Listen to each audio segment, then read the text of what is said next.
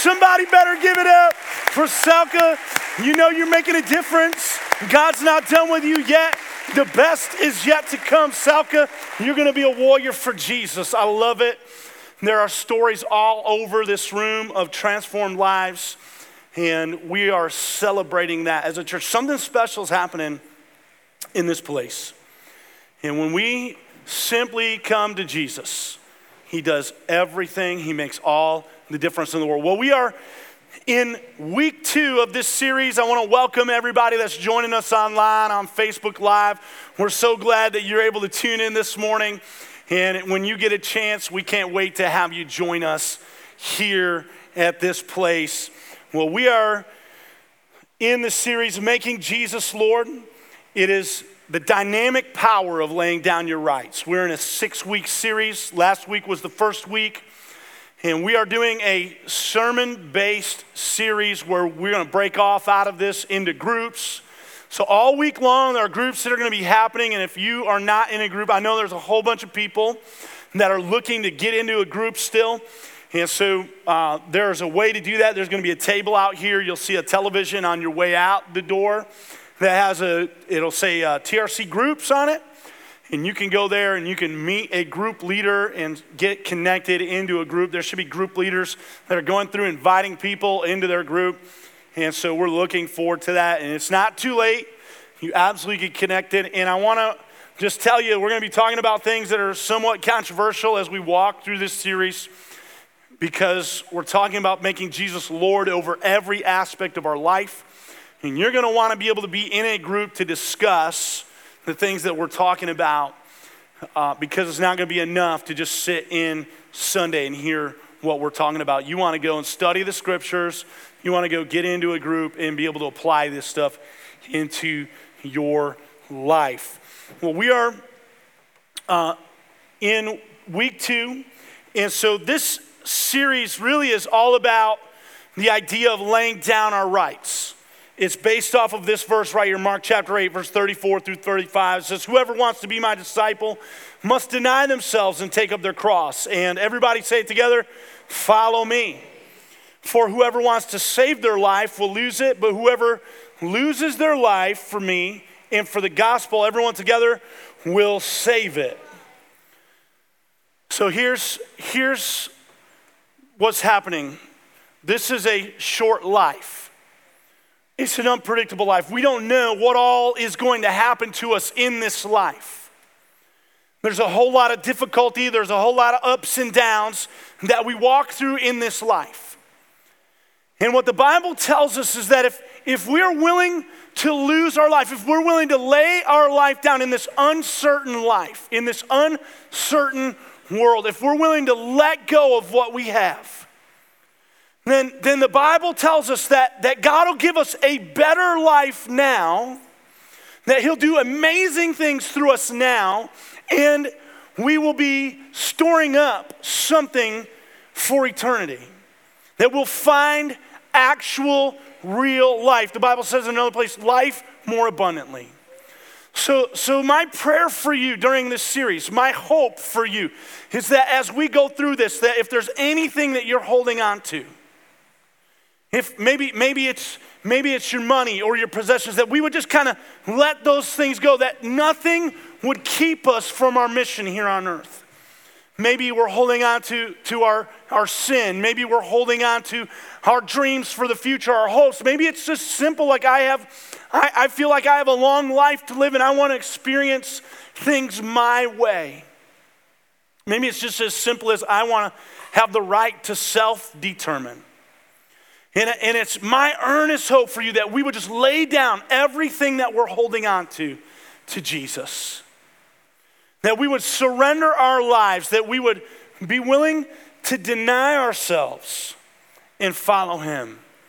And so that's, that's my greatest prayer, and that's, that's what we're going to do this week. We're going to talk about this week laying down the right, laying down our rights in the area of money, in our finances.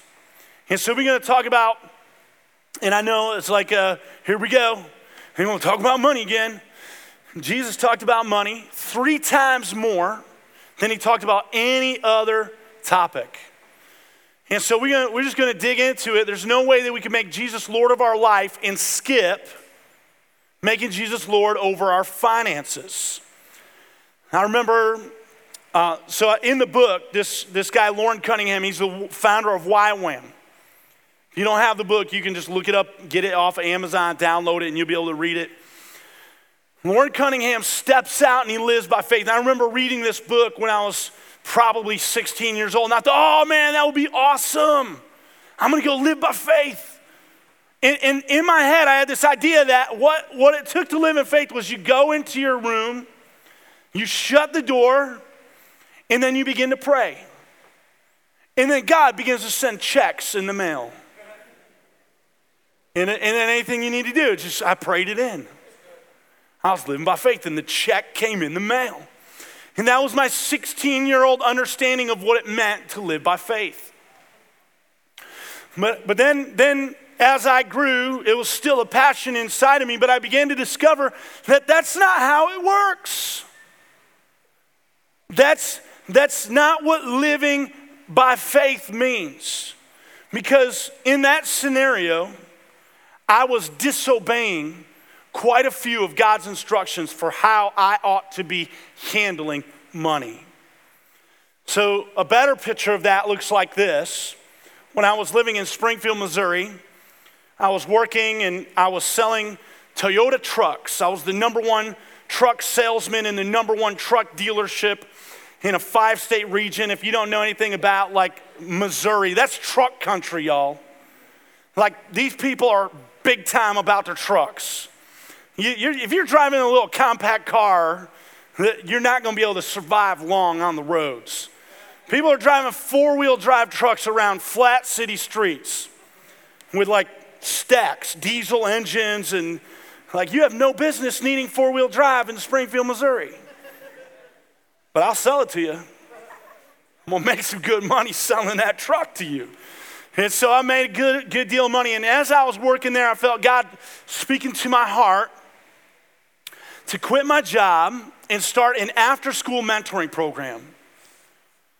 So I came home, I talked to my wife, I said, babe, I think, I think I'm, I think God's calling me to quit my job. I'm gonna start an after school mentoring program.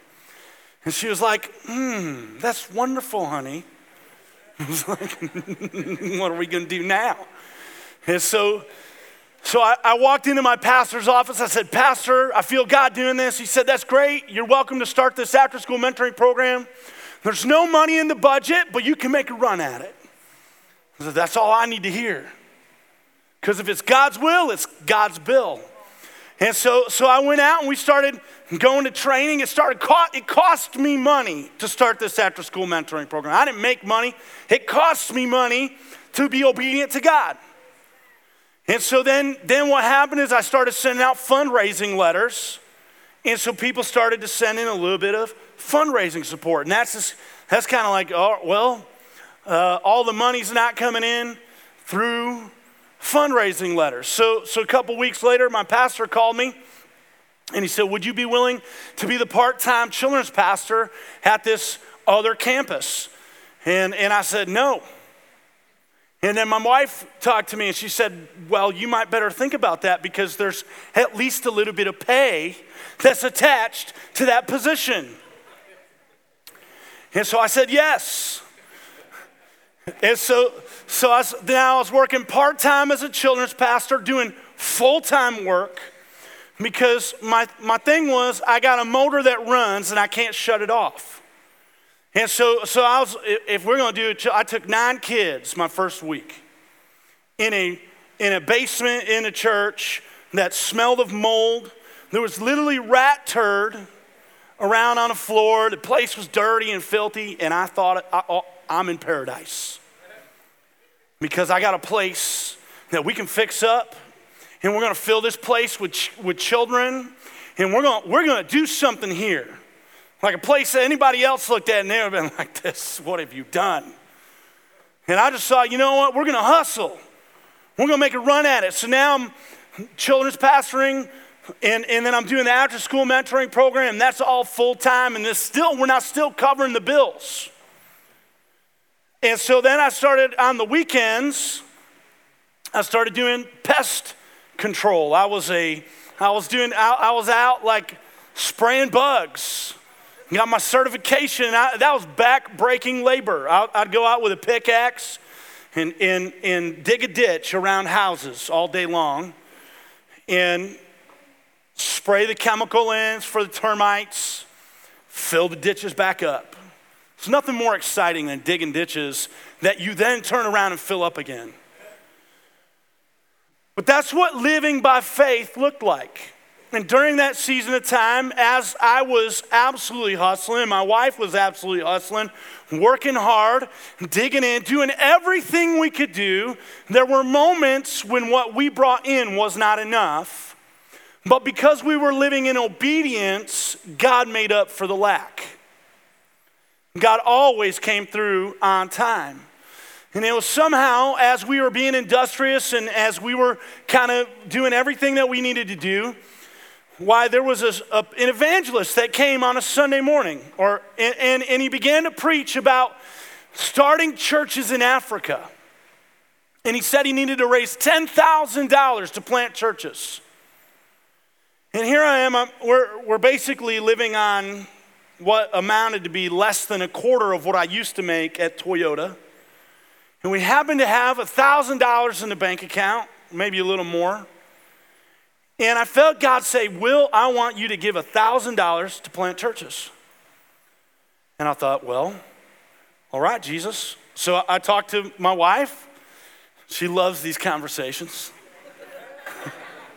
Don't you, babe? and, and we wrote a check. Somehow we had checkbooks back then. That was still like before you could just take your phone out and text to give, or I don't even know how people do it, like a checkbook. I, have forgotten what it even looks like. But I took, we took the checkbook out, we wrote a check for $1,000 to plant a church, to start churches in Africa. Now, I didn't think anything of it at the time. I really didn't. It was just, look, God said to give it, I gave it. Psh, amazing. Thank you, Jesus. But you know something? The Bible says that if, if we're willing to lose our life for the gospel, we'll save it.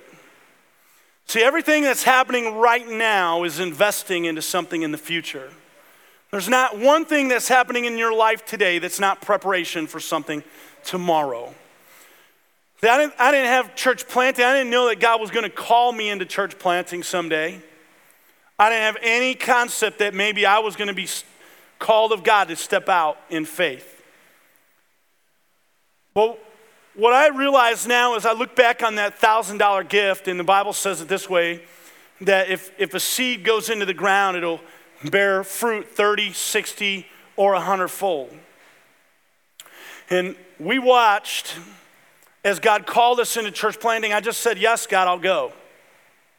God, I'll go and I needed to raise close to $200,000, we had to have a $120,000 in cash to be able to plant this church to, so that y'all could be here. Somebody else sacrificed for you to be in your seat today. What I believe is that, that the moment I said yes to that $1,000 gift in Africa, God released all the fundraising we needed for this place here in Binghamton. That there is, in a life of faith, a multiplication that comes in obedience. That whatever we lose, whatever we're willing to let go of, whatever we're willing to lay down, that God returns it multifold. But the, but the biggest decision moment is the moment to let go, to truly lose control to truly lay down our finances. So I'm going to talk about what faith looks like, what it looks like to surrender our money to Jesus, to lay down our rights to our finances. So, so this is God's plan for your finances. The first step in God's plan is to make all you can. God, if you're going to surrender your rights to your finances, the first thing you need to do is get hustling.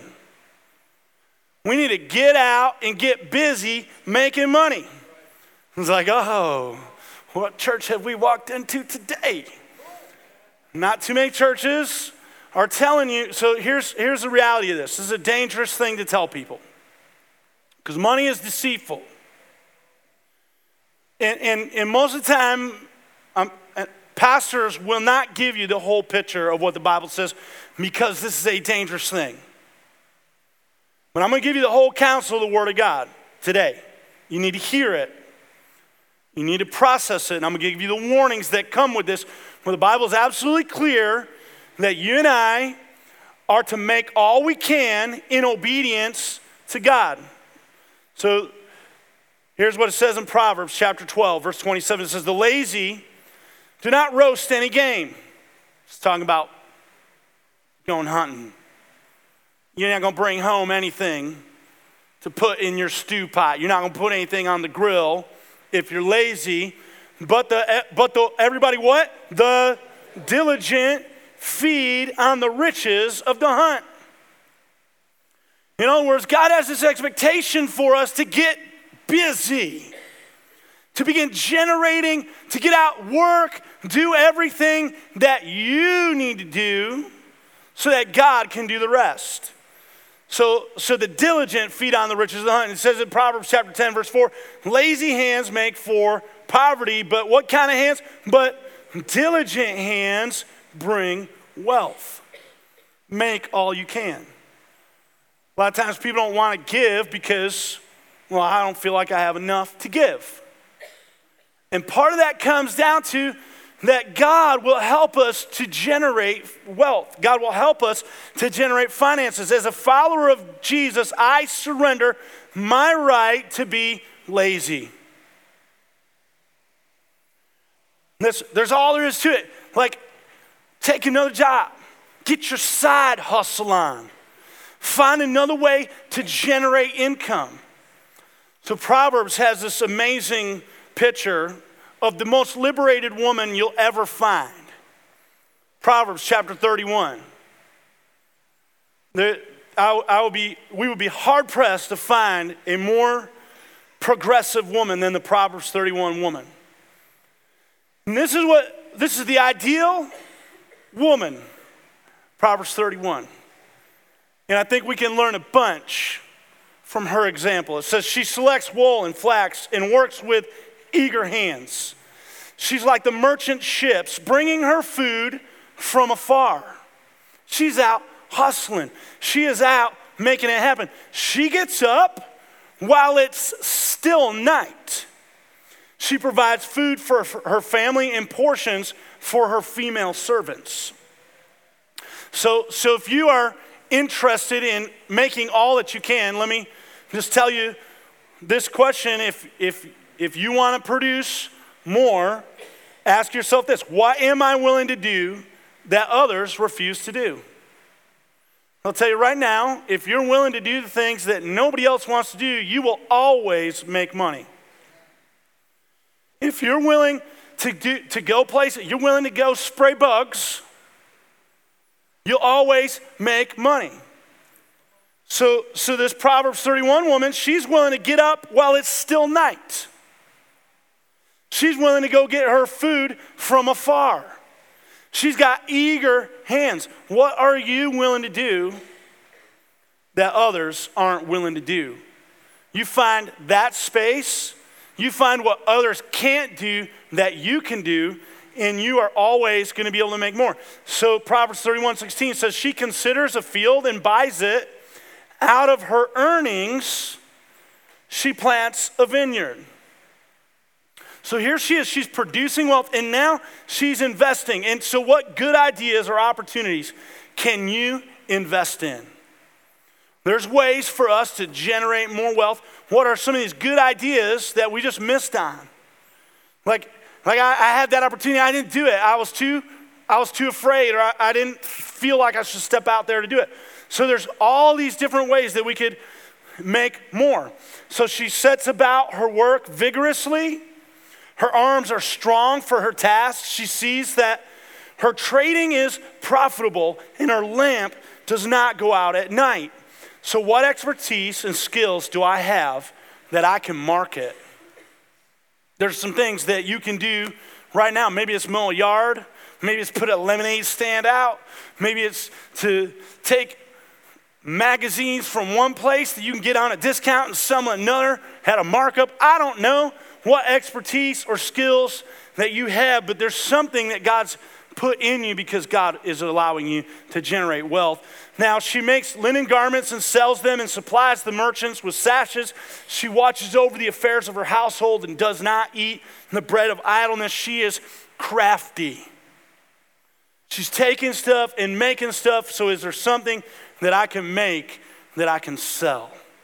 There's websites like Etsy, there's Craigslist, there's garage sales, there's all kinds of ways you could buy something on Craigslist and flip it and sell it back on Craigslist for more. There's, so, so God wants us to make all we can. Because I'm not living this life for me. The purpose of making all we can is because I am willing to be obedient to God. I, I, I can't tell you enough that we have to be diligent. That I surrender my right to be lazy. I have to surrender my right to my finances. I surrender my right to how I function. And so now, as an obedient follower of Jesus Christ, I'm gonna start hustling to make more money. And let me tell you like this we don't pursue money because here's the, I told you this is a dangerous thing. Because the, the love of money is what most people hear when we say pursue, go make all you can. All the greedy people say, yes, amen. And the reality of it is, this is not about pursuing money, this is about pursuing God. If I'm going to lay down my rights to my finances, that means that I'm going to go out and I'm going to make all that I can for God's kingdom. Because everything that I have belongs to Him. We could read it this way in Deuteronomy chapter 8, verses 17 and 18. This is the warning to the Israelites as they get ready to go into the promised land, as they get ready to go into the land flowing with milk and honey, a place that's going to be profitable, a place that they're going to get rich in, prosperity. He says, You may say to yourself, My power and the strength of my hands have produced this wealth for me. See, if, if we're not surrendered in our ability to make money, we're gonna say, Yeah, I made all of this, this is mine. This belongs to me. See this pile of wealth? I did this. I'm amazing. Look at the poor people. Look at the poor people. They're not diligent. They're not working. I was dil- I worked hard. See, if, if we don't surrender, that's what can come out of our mouth. The reality of it is this but remember the Lord your God, for it is He who gives you the ability to produce wealth. And even as I say this, as I've been talking about, go out and make all you can, he said, I can't make anything. I have disabilities. I have things that are keeping me from being able to make money. I don't know how I can make money.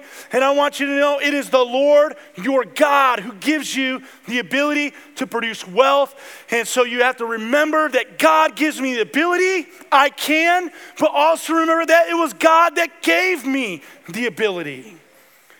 And so his the wealth that he that is generated in your life confirms his covenant, which he swore to your ancestors, to you as it is today. So, this is God's sign in your life as you begin to surrender your right to your finances. You say, I'm going to make all that I can. And then, number two is we save all we can. You're going to make all you can, and then you're going to save all you can. So here's, here's what it looks like we save all we can in obedience. Everybody say obedience. Obedience to God. Now, here's what, what most of us do. When most of us start making more money, we immediately begin spending more money. How many people know what you're going to do when you win the lottery? I'm to buy three houses one for my mom, one for my wife's mom, and then one for me. I'm to quit my job. I'm to go tell my boss where he can stick it. And I'm to drive a Maserati. That's my weekend car. I'm to have a Humvee with skis on it. It's to go into the water. I'm to buy someone's lake. I'm to ruin it for fun. Right?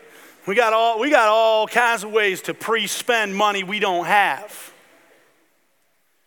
And, and, so, what, what we have in us is we have this need. We have, see, when, when we say that we're going to save all we can, we immediately step into making Jesus Lord over our life. Because our culture tells us spend everything. In fact, if you look at your neighbors, they are so leveraged in debt. And you, we're looking around at each other like, I need that. He's got that. He's, and they're buried in debt. And so, if you are ever going to think about being generous, if you are ever going to think about following Jesus with your finances, you've already spent what belongs to God. So, here, let me show you a little math.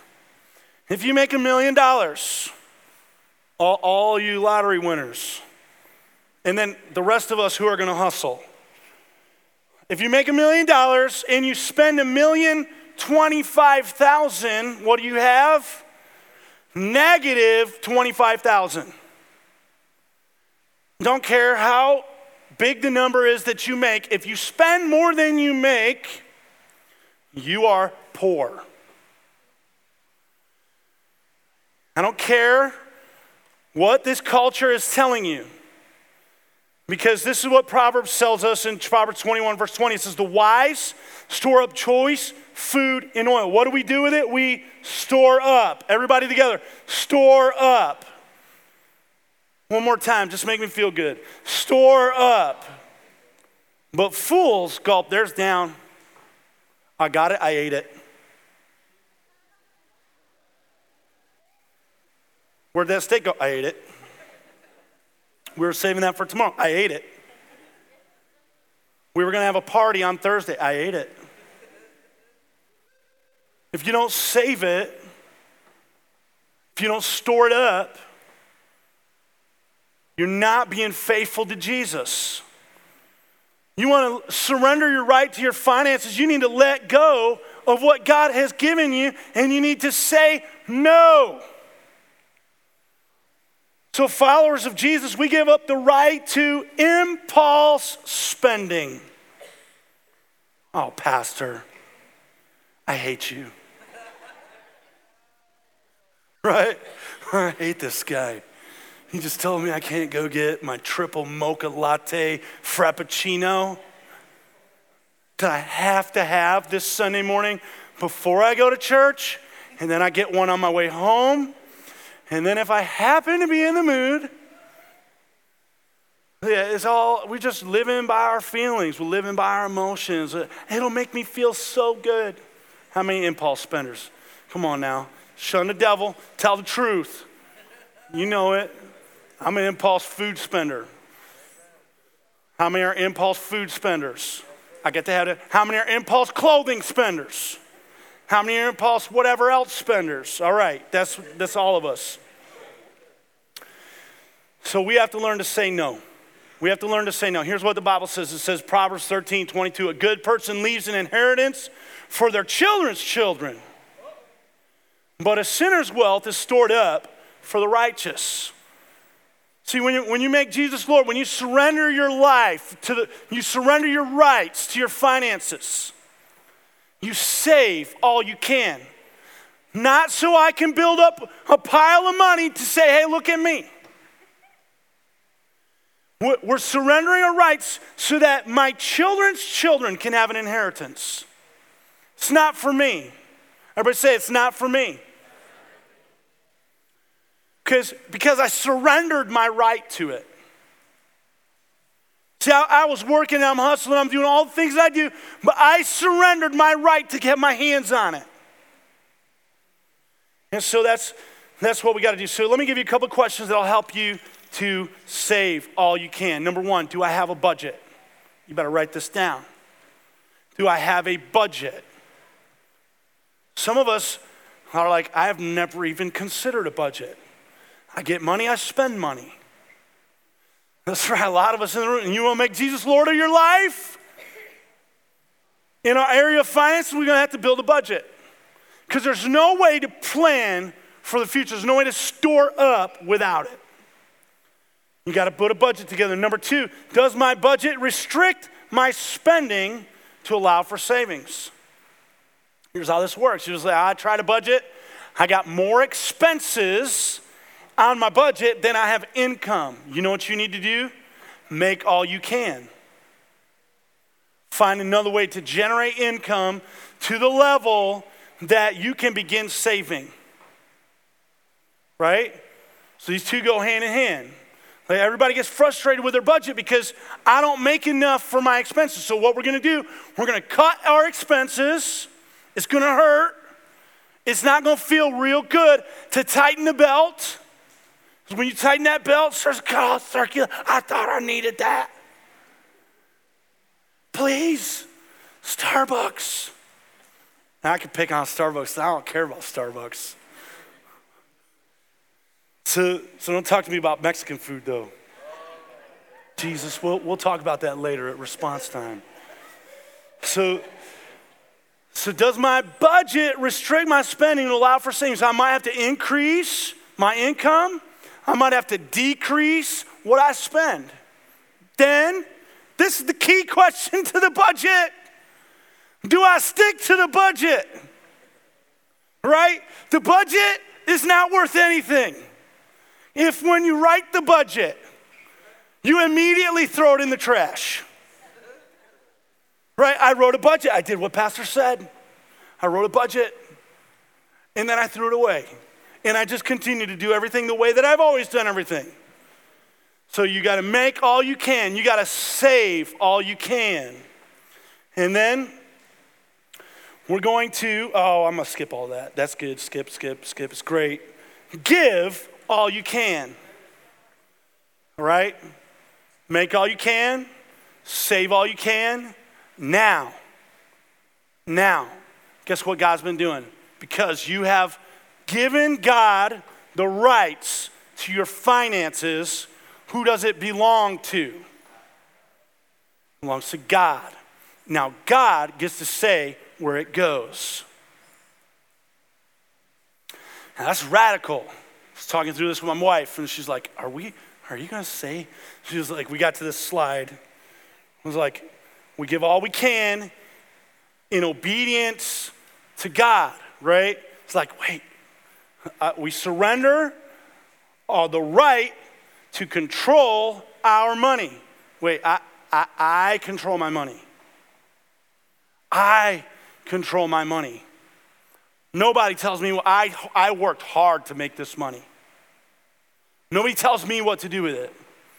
And let me tell you right now, you absolutely have the right to say that. You are absolutely correct. You do not have to give God your money.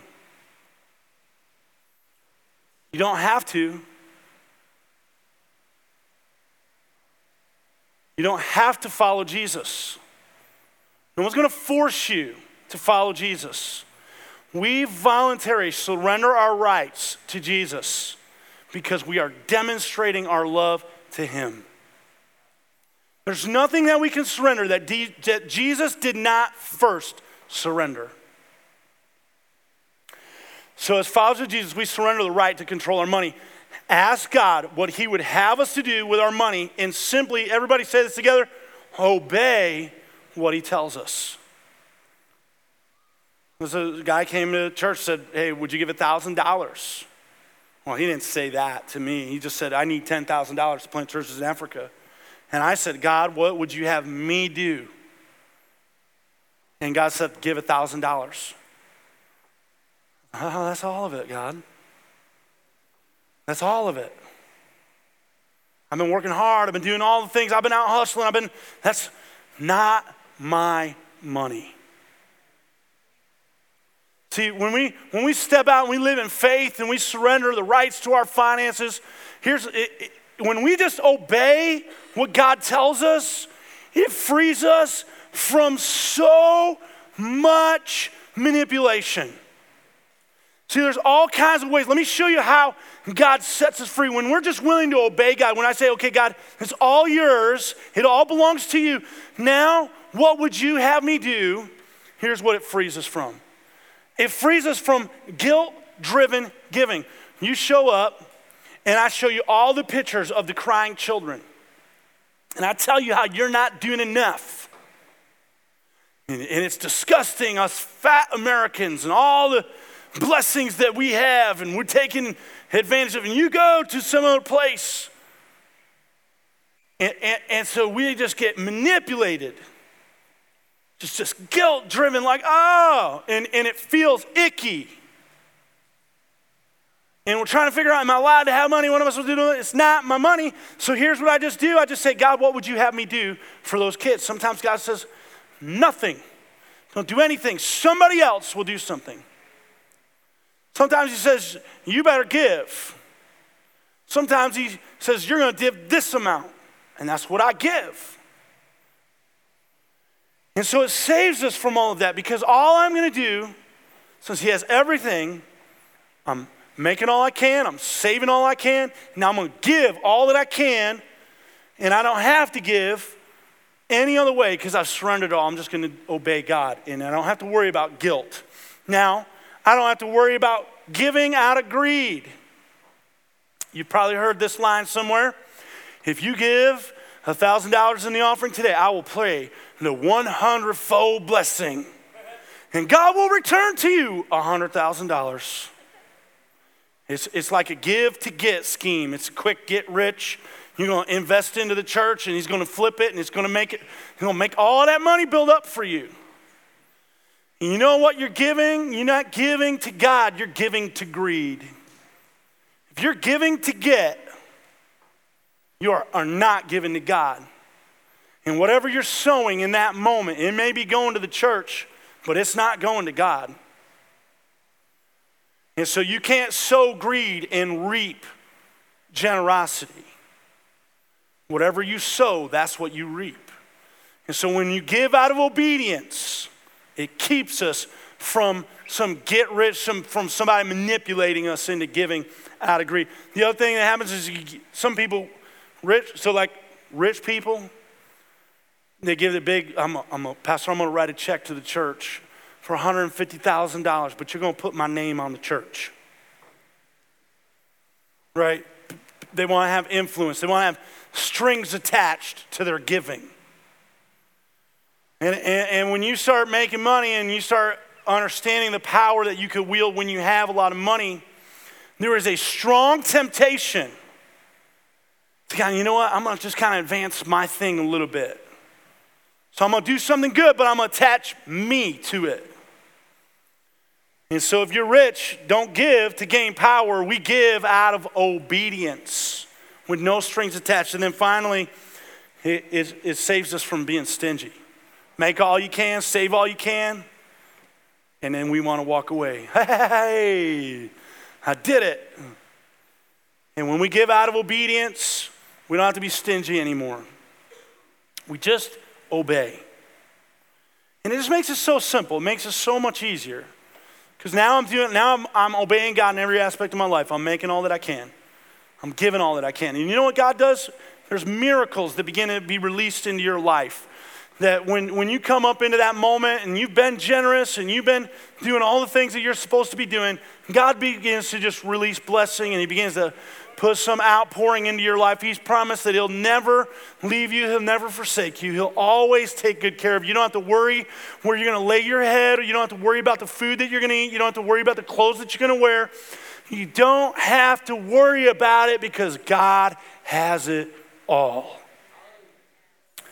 And so that's that's the command. Here's here's here's the final. We're going to wrap it up with this. I've had the team come back. It says, Command those who are rich in this present world not to be arrogant, nor to put their hope in wealth, which is so uncertain. The, the stock market could change, You're saving all you can, you put it in a bank account. You thought it was FDIC insured. Next thing you know, whew, economic earthquake in America, the banks fail. Who knows? I don't know. It's just uncertain. But put your hope in God, who richly provides us with everything for our enjoyment. See, the biggest lie in all of this, the biggest lie in all of this, is that God wants to torture you. See, if you surrendered your money, you wouldn't have a good, you, you just, God's gonna take it all. Some kind of cult, they want everything. And it's the biggest lie that the devil can get you to buy into is this idea that God, when you surrender to God, He's not gonna give you something better. That when you surrender to God, He's not gonna do something greater in your life. And I imagine there's a whole bunch of turmoil. It could be in your marriage, it could be in your personal life. There's a whole bunch of turmoil in this area of finances. And it all comes from the idea that I, I can't surrender to God. I need to control these things. And, and I will find true enjoyment in life. I will find true happiness if I control it. But what does God want to do? God, who richly provides us with everything for our enjoyment. God knows you, He sees you, He knows right where you're at today. He knows every single care, He knows every single worry, and God will take care of you. And not only will He take care of you, I'm not talking about subsistence, I'm talking about enjoyment. Now, when we surrender to God, He gives us everything for our enjoyment. So here's, here's what Timothy says. This is what Paul says to Timothy. He says, Command them. This is a strong imperative. This is a, the way Paul is writing this, he's saying, very forcefully tell them. Like an officer in the military. You have no option now. It's a direct command. He says, Command them to do good, to be rich in good deeds and to be generous. Everybody say, be generous. One more time, be generous and willing to share. We've surrendered everything to God. He's got all my finances, He's got it all. Now, command them to do good. It's not just my money. If you're so busy, if you're so busy making money, that you no longer have time to be rich in good deeds, it's time to ask, Who am I serving? God wants us to make all we can. He wants us to save all we can. And then He wants us to give all we can. And in this way, we make Jesus Lord over our finances. Make Jesus Lord over this area of our life that is ripe for the enemy to come in and deceive us, to trick us, to give us all kind of bad teaching. And so here's, here's what we're going to do to respond today. And, and I think there's a couple ways we can do this. Everybody has a little respond card in their seat. And I, just want to take a couple of seconds to challenge us as we wrap up this service to just develop a couple of goals in this area of our lives. Like, like, do I need to make more money? What can I do to generate income or generate wealth? How can I, how can I make more? And then just make a goal. Like I'm gonna, I'm gonna increase my income this year by, by $3,000. I don't know what, what your thing is.